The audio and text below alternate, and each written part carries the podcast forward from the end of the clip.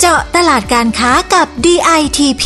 พอดแคสต์ดีๆที่จะช่วยเจาะลึกข้อมูลการค้าเพื่อสร้างความสำเร็จให้กับธุรกิจของคุณจัดโดยสำนักพัฒนาตลาดและธุรกิจไทยในต่างประเทศ 1 กรมส่งเสริมการค้าระหว่างประเทศกระทรวงพาณิชย์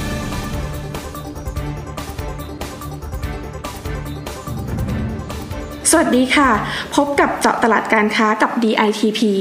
พอดแคสต์ที่จะพาคุณไปเปิดโลกการค้าใหม่ๆเพื่อสร้างโอกาสทางธุรกิจให้คุณค่ะดิฉันอาทิตยาอุยเสถียรนักวิชาการเผยแพร่ชำนาญการค่ะสวัสดีค่ะดิฉันยพัสนันท์มีลาภนักวิชาการพาณิชย์วันนี้ค่ะเราจะมาแนะนำให้ทุกท่านได้รู้จักกับตลาดการค้าที่น่าสนใจในอินเดียกันค่ะนั่นก็คือรัฐกัวค่ะชื่อรัฐอาจจะยังไม่คุ้นหูกันใช่ไหมคะค่ะแต่เชื่อว่าถ้าได้รู้จักแล้วรับรองว่าอยากจะบินไปลงทุนเดี๋ยวนี้เลยค่ะต้องขอบคุณสำนักงานส่งเสริมการค้าในต่างประเทศณเมืองบุมไบประเทศอินเดียใช่ค่ะที่ให้ข้อมูลที่น่าสนใจของรัฐกัวนี้มาให้เราได้ทำความรู้จักกันในวันนี้ค่ะอย่างที่คุณยพัชนันท์บอกนะคะรัฐกัวน่าสนใจมากสำหรับการลงทุนค่ะแต่ก่อนอื่นเรามาทำความรู้จักรัฐนี้กันก่อนนะคะดีค่ะกัวเป็นรัฐที่ตั้งอยู่ทางชายฝั่งตะวันตกของอินเดียติดกับทะเลอาหรับเป็นเมืองท่องเที่ยวทางชายทะเลที่มีชื่อเสียงที่สุดแห่งหนึ่งของอินเดียเป็นแหล่งท่องเที่ยวที่มีทั้งชายหาดภูเขาแล้วก็ยังเป็นรัฐที่มีสถาปัตยกรรมแบบโปรตุเกสอีกด้วยค่ะสามารถดึงดูดนักท่องเที่ยวได้ปีละหลายล้านคนเลยค่ะแค่ฟังแค่นี้ก็น่าไปมากแล้วนะคะและการที่เป็นแหล่งท่องเที่ยวนี่แหละค่ะคุณอาทิตยา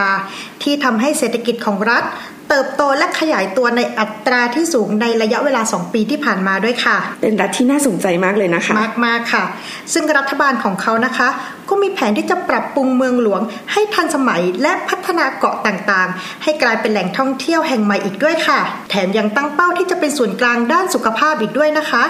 ซึ่งปัจจุบันรัฐกัวมีการขยายตัวของเศรษฐกิจสูงขึ้นอย่างต่อเนื่องค่ะทำให้กลายเป็นรัฐที่มี GDP ต่อหัวสูงที่สุดในอินเดียตอนนี้เลยค่ะนอกจากการเติบโตทางเศรษฐกิจรัฐกัวยังเตรียมพร้อมด้านโครงสร้างพื้นฐานเพื่อรองรับการเติบโตด้วยนะคะมีการปรับปรุงถนนและเส้นทางรถไฟที่มีการเชื่อมโยงกับเมืองต่างๆมีทั้งท่าเรือน้ำลึกและท่าอากาศยานรองรับการเดินทางของผู้โดยสารจากทั่วโลก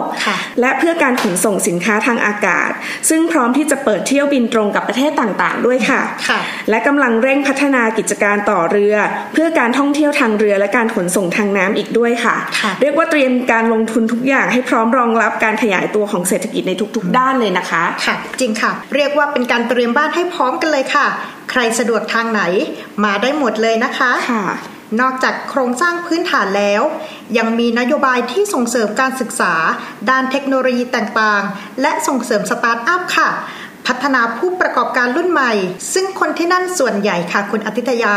ก็ใช้ภาษาอังกฤษในการสื่อสารและเปิดรับวัฒนธรรมวิถีชีวิตแบบตะวันตกกันอยู่แล้วด้วยค่ะก็ทำให้เป็นผลดีและเป็นการดึงดูดนักลงทุนจากทั้งในและนอกประเทศอินเดียที่สนใจตลาดการค้าในรัฐกัวค่ะเห็นได้จากในช่วงโควิด -19 ที่ผ่านมานะคะรัฐกัวก็ไม่ได้เงียบเหงานะคะ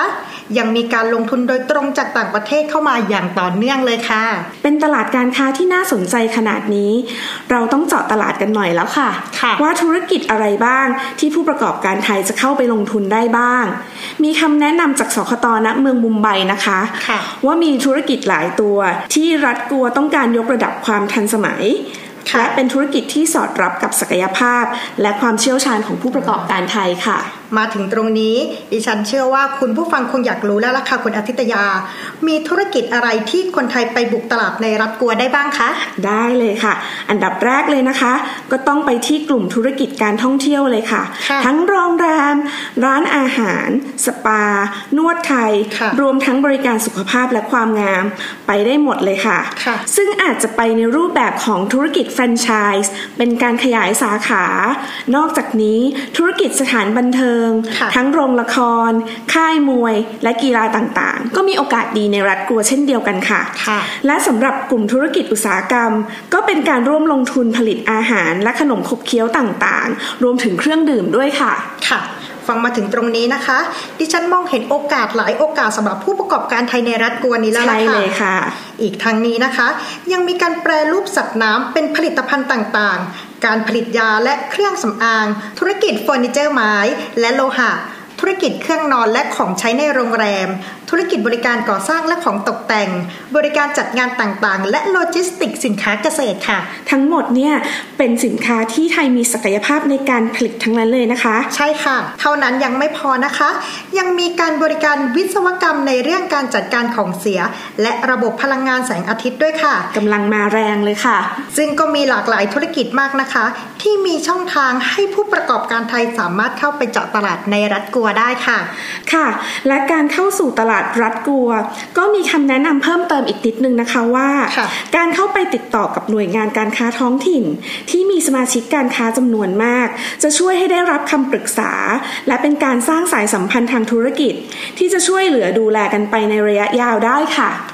หน่วยงานหลักๆที่ผู้ประกอบการไทยจะสามารถเข้าไปติดต่อได้ก็มี2ที่ค่ะ1คือหอการค้าและอุตสาหกรรมแห่งรัฐกัวหรือกัว CII และ Confederation Indian Industriesหรือที่เราเรียกกันว่า CII ค่ะส่วนในเรื่องของเอกสารเริ่มต้นธุรกิจและส่งเสริมการลงทุนในรัฐกัวผู้ประกอบการสามารถขอรายละเอียดเกี่ยวกับมาตรการจูงใจ